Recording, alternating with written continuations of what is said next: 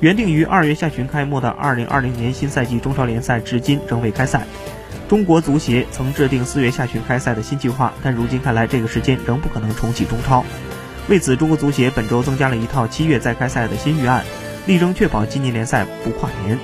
二月中旬，中国足协为中超开幕事宜进行了多次协商，并设计了四套预案。这些预案中给出的开赛时间点，最早为四月下旬，最晚为六月。如今，随着时间的推移，在四月重启中超变得不可能的情况下，四月九日上午，中超公司召开了两次视频电话会议。中国足协再次对中超开赛的预案进行了调整，补充了一套新的预案，即开赛时间推迟到七月初，以此保证今年中超能够在年底踢完。